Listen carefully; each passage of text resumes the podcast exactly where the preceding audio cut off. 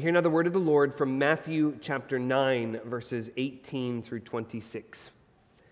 While he was saying these things to them, behold, a ruler came in and knelt before him, saying, My daughter has just died, but come and lay your hand on her, and she will live.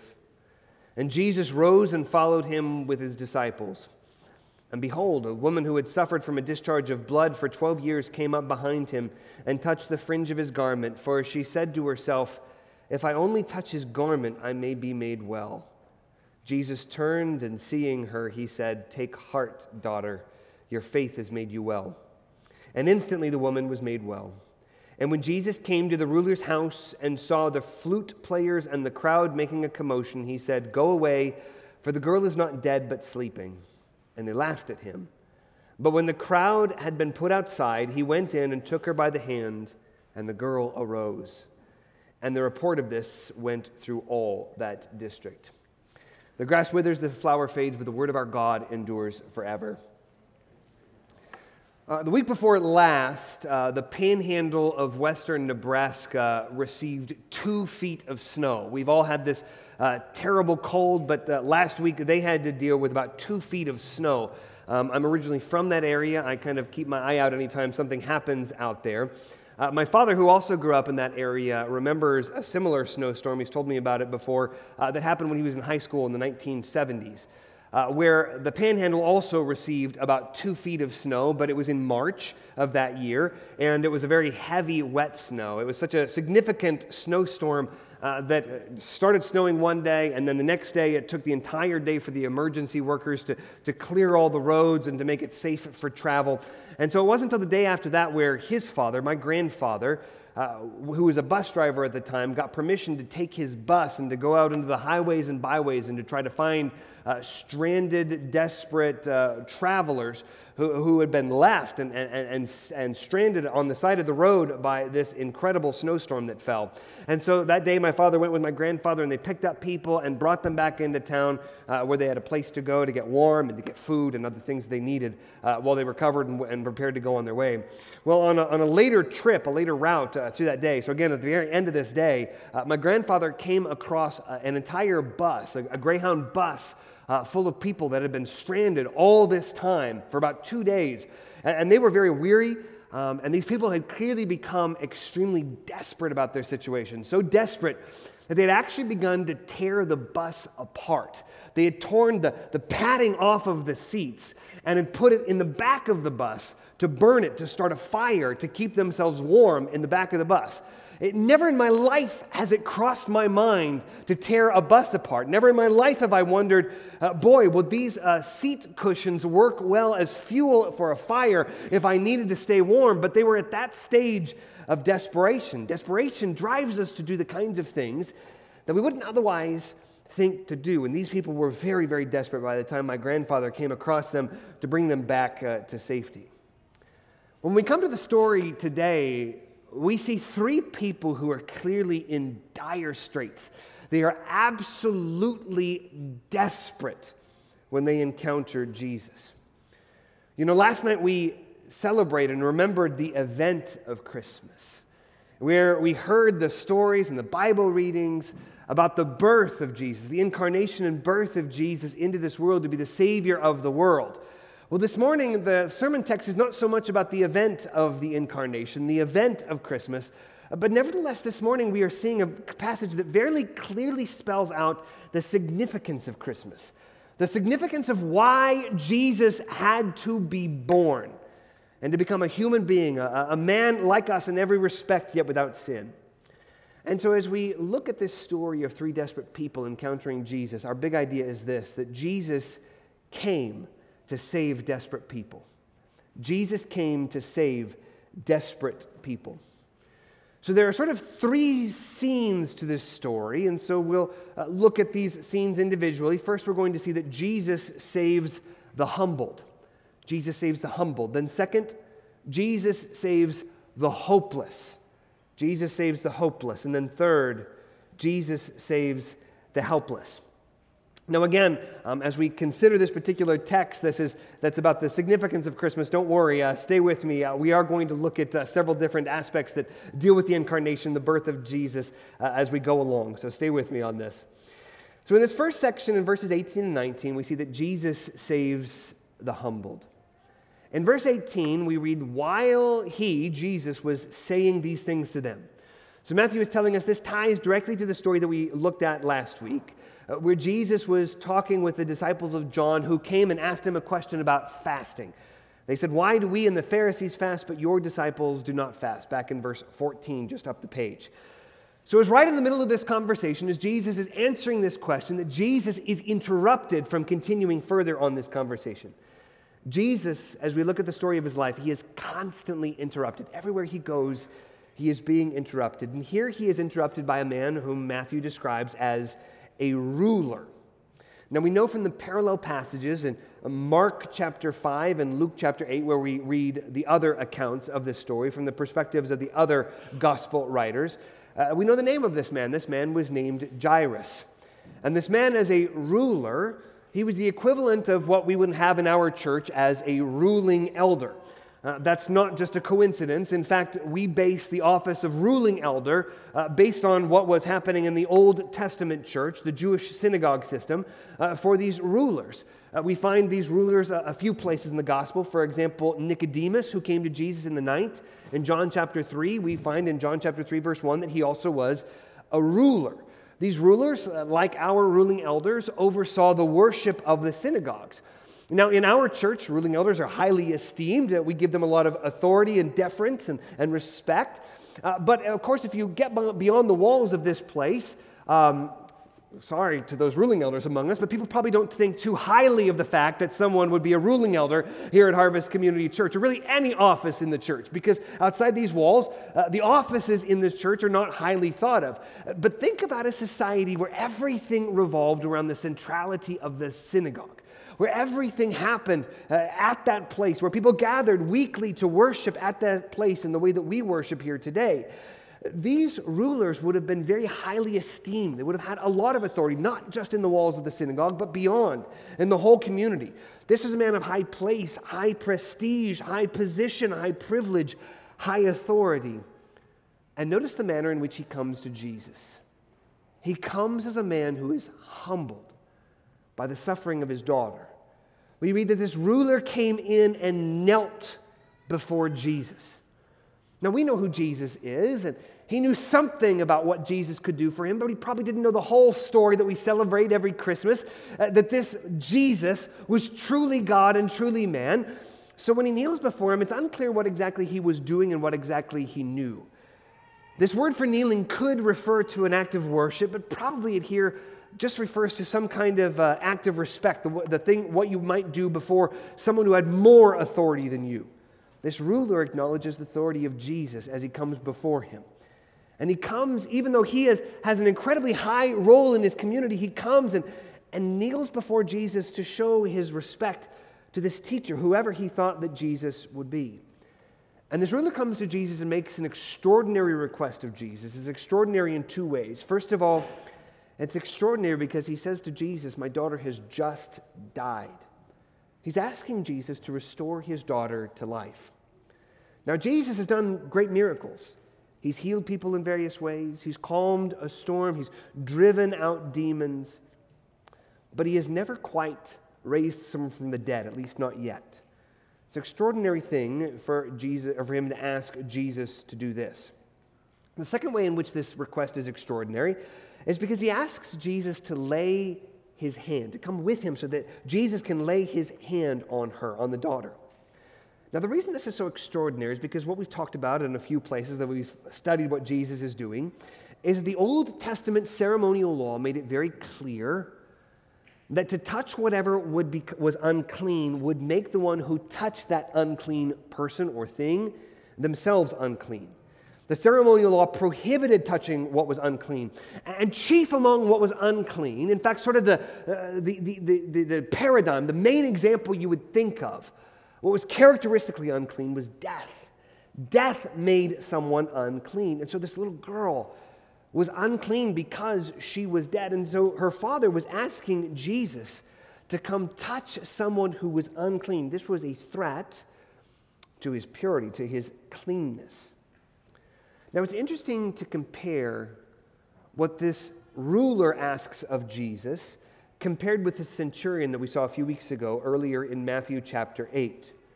Jairus, this ruler, is a high official in the Jewish church, in the synagogue, whereas the centurion was a high ranking Gentile military official. But more than that, second of all, uh, Jairus asked Jesus to come with him, whereas the centurion stopped Jesus from coming with him. The centurion knew it would, be, it would make Jesus unclean if he came into the house of a Gentile. So the centurion said, You don't need to come. You can just say the word, and I know that my servant will be healed. Whereas this man, this ruler, wants Jesus to come explicitly so that Jesus can touch his dead daughter to bring her to life. So this man believes in some respect that Jesus can help him even though his daughter has just died.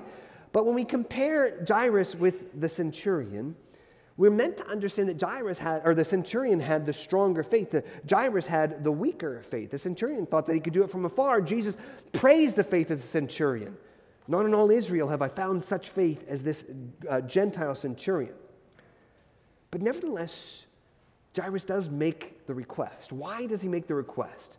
If he has weaker faith that really wants to make sure that Jesus can do the job by asking Jesus to come so that he can see Jesus see it through, what leads Jairus to do it? Well, the answer is very clear. Jairus is desperate. He's desperate. Where else is he going to turn? To whom else is he going to go? And he's desperate also because it's unclear how Jesus will respond. Jesus is under no obligation to help. Remember, this man is just bursting in, interrupting this conversation. Not the best way to start a request for help to interrupt someone who can help you. But remember, as a ruler, this would have been one of the Jewish religious leaders. If you're at all familiar with the story of the Gospels, you know that the religious leaders did not get along well with Jesus. In fact, they were enemies. These religious leaders are going to be the ones who are going to instigate the crowd to chant, Crucify him, on the day when Jesus would be condemned and sentenced to death. How then will Jesus respond when one of his enemies comes to ask him for help. And the response here, the response of Jesus underscores the great compassion of Jesus. Where it was maybe unclear how Jesus would respond, we see exactly how Jesus responds in verse 19 when we read that Jesus rose and followed him. Now, this could mean that Jesus was seated or that he was reclining at table, and so he had to physically get up to go. Or, as some commentators point out, the way this Greek is written uh, could refer to what we say in English as something like he up and went. He up and followed. It, it, it underscores the, the immediacy that he rushed out to help, to help this little girl who had died. What's also extraordinary that really underscores Jesus' compassion is where it says that Jesus rose and followed him. The word followed shows up many times in the Gospel of Matthew. This is the only time that Jesus is the one following someone else. Every other time the word follow is used in the Gospel of Matthew, it is always used to describe other people following Jesus. Either that Jesus tells them to follow him or that they are following him. But here, Jesus follows this man to go help. Jesus jumps at the request to save this desperate man's daughter. The key question that this first scene unfolds for us is Will Jesus help when he doesn't have to?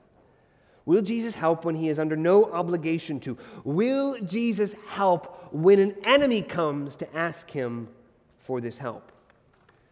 The Bible says that we were enemies of God, but that while we were still his enemies, Christ died for sinners.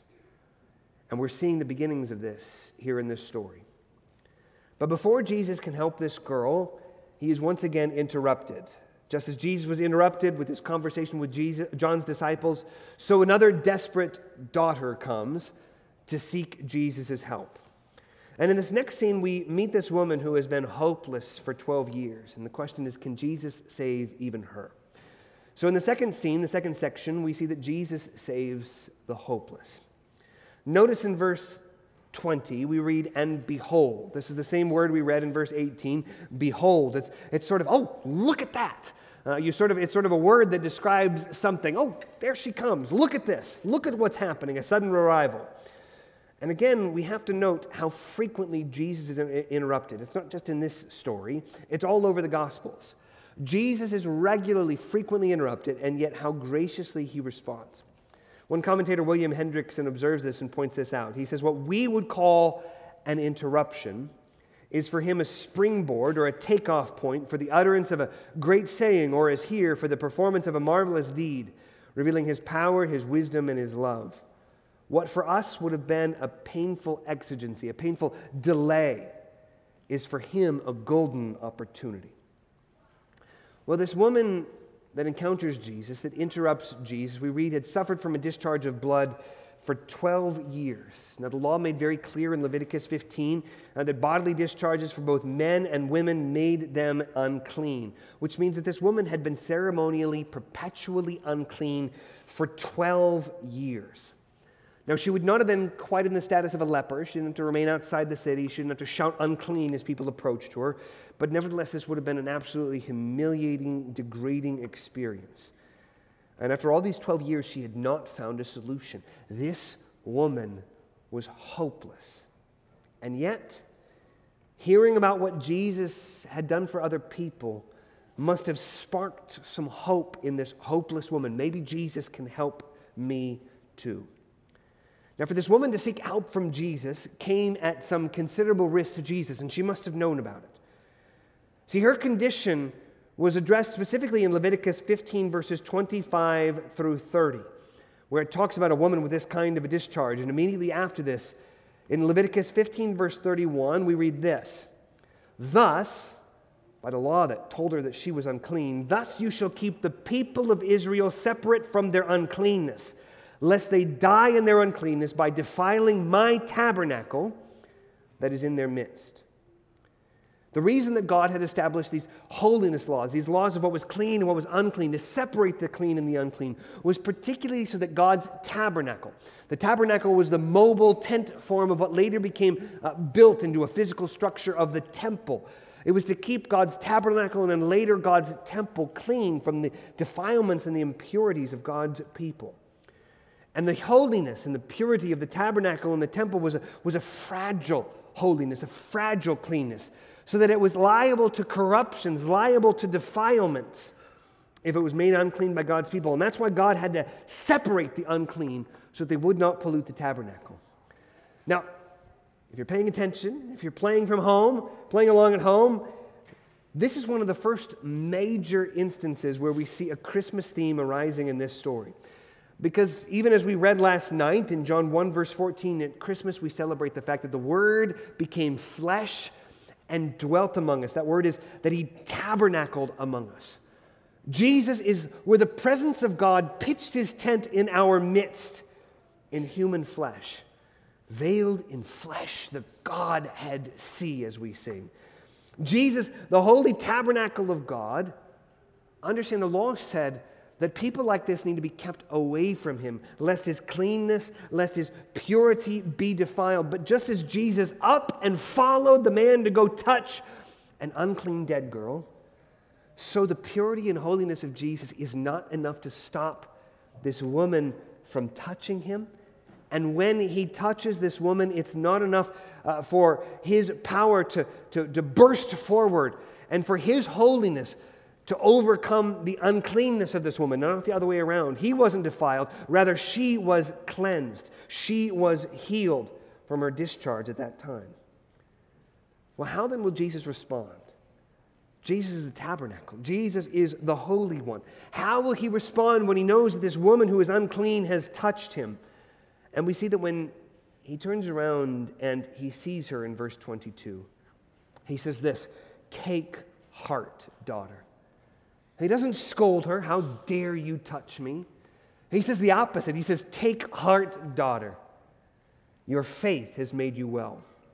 Now, very literally, this word made well, both here and then back in her own thinking, back in verse 20, if I can just touch him, then I will be made well. Excuse me, yeah, verse 21. If I touch his garment, then I will be made well. Those words there that are translated as made well is very literally be saved.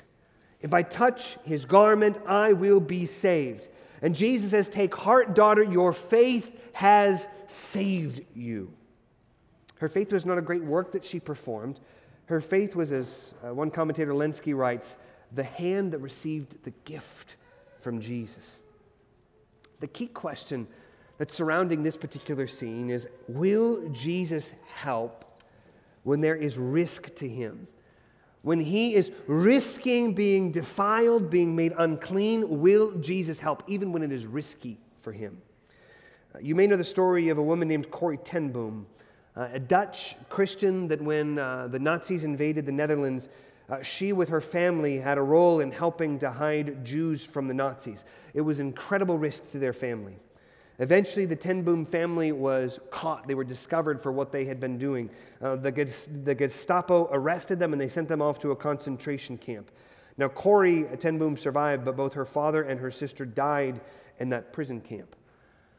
One of the reasons their story is told a lot, and she wrote a book of this uh, called The Hiding Place, a very famous story.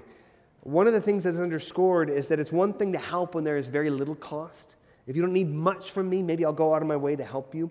But it's another thing entirely to help when the cost is great. Now, for Jesus, it's not only that he was under no obligation, especially when we're talking about helping his enemy, the ruler who came, the religious leader who came to ask for his help, but it's also that his help would come at great risk. Now, even though his purity and holiness is so strong that it cannot be corrupted or defiled by the pollution of this woman, Nevertheless, what he is doing here will eventually require him to go all the way to the cross. Where he is not necessarily harmed here, he's just able to heal. Eventually, what he is doing is going to have to be paid in full. The power that he has come to establish, to accomplish, the, the kingdom, the forgiveness, the, the fountain of cleansing for these unclean, polluted, guilty people is going to require that he pour out his blood at the cross so that sinners can still to this day look to him and to be saved by faith in Jesus. Now, finally, after this interruption on his way to see a hopeless, or to see a helpless girl, uh, this hopeless woman who interrupted uh, the, the, the process, Jesus finally arrives at the home of this helpless girl who was already dead. Now, Jesus here, we might say, well, maybe he has good motives. Can he really, though, raise the dead? And that's exactly what we're going to see in this third section where Jesus saves the helpless. If there's anyone who is more helpless than this little girl, I don't know what it would be. Here she is dead. So dead that in verse 23, when Jesus arrives on the scene, there are flute players and a crowd making a commotion, uh, mourners. Now, this is very common. When someone died, uh, you would bring in musicians and you would bring uh, professional war- mourners as well as the family who would have mourned. Uh, the Jewish Mishnah declared that even the poorest in Israel should not hire less than two flutes and one wailing woman when someone died. It was important to, that, that death was appropriately mourned. It wasn't something they tried to hide, they gave full vent to their frustrations at the dead. And when Jesus comes across this, motion, or this commotion, in verse 24, he says, Go away, for the girl is not dead, but sleeping. Now, when Jesus says this, it's very clear from the response of the people that the girl is, in fact, dead. They laugh at Jesus. That gives confirmation that uh, she's not sleeping in the way that we would think of sleeping. She is, in fact, physically dead. The question then is why does Jesus talk about her death as sleeping? Why does he say that she is not dead but sleeping if she is, is in fact dead? Now, this is the way that Jesus talked sometimes. Uh, probably the clearest example is in when Jesus raised Lazarus in John chapter 11. Uh, when Jesus heard the news that his friend Lazarus had died, he told his disciples, Our friend Lazarus has fallen asleep, but I go to awaken him. And there again, when Jesus said this, it confused his disciples that, oh, good, he's just sleeping. If he's sleeping, then he's going to recover. Everything is well. But then in John 11, verse 14, we read that Jesus then told them plainly, Lazarus has died.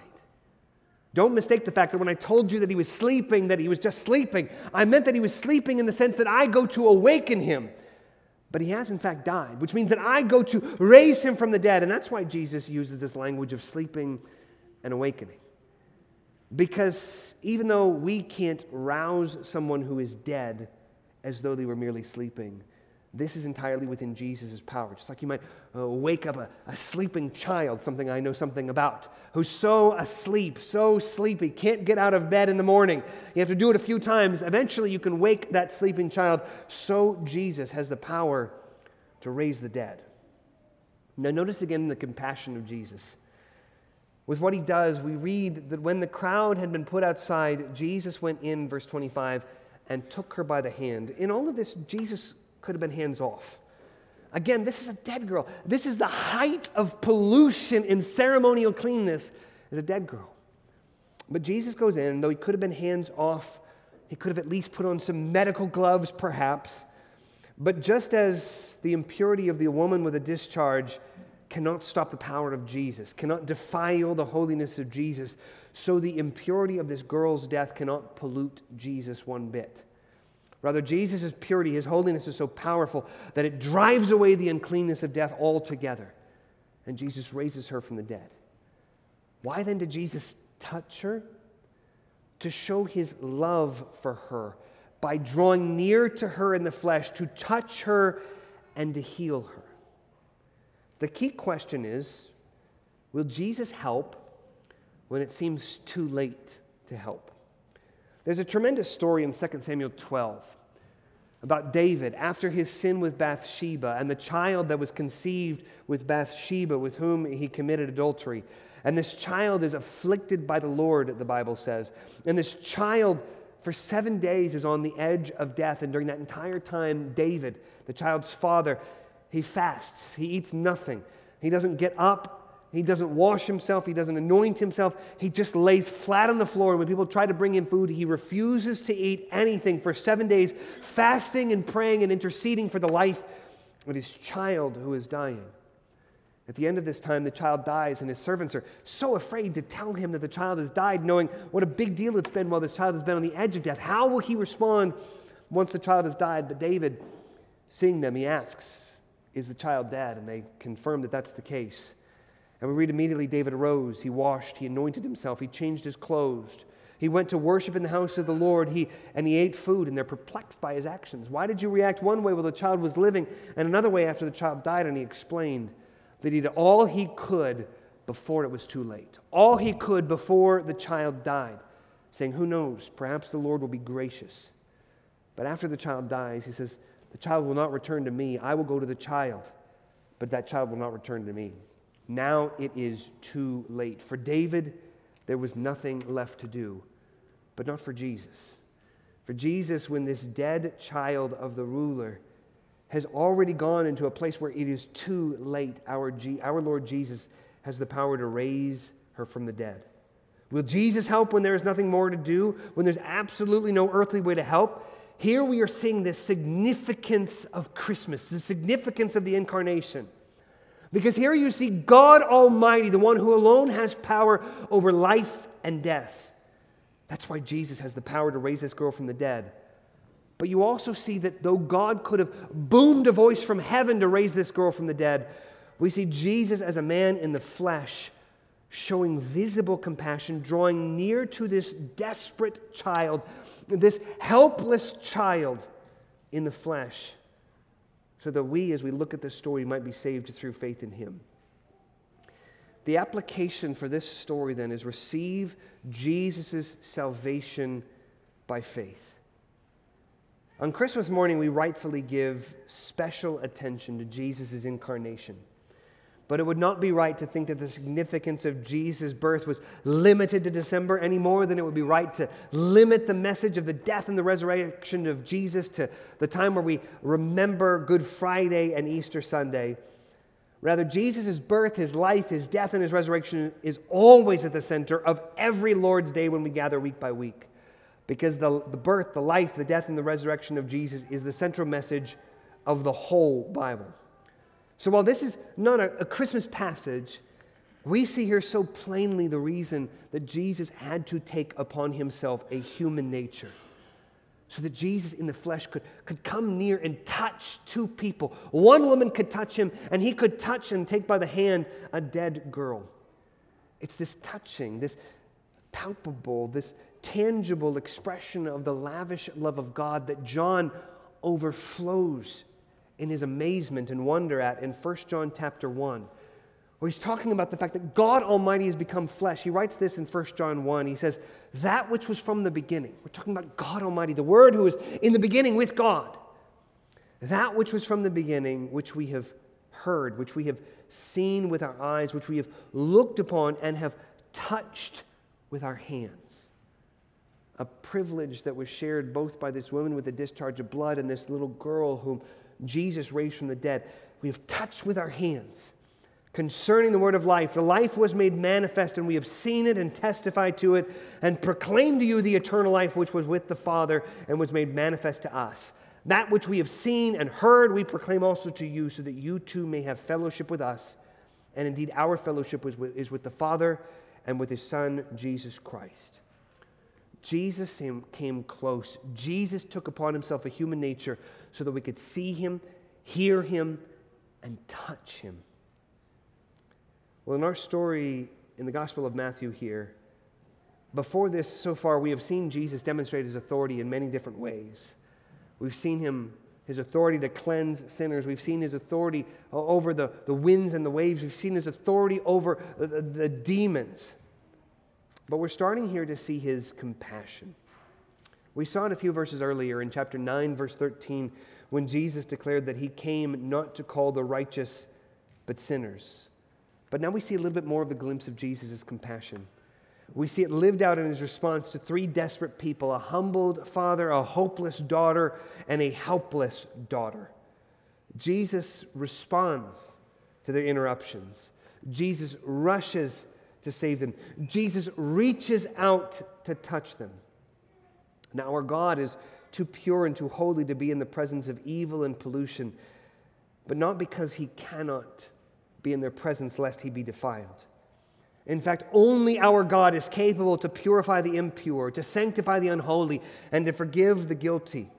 And so on this Christmas morning, we must remember why Jesus came to save desperate, guilty, polluted people like you and like me. The question is are you desperate for what Jesus alone can provide?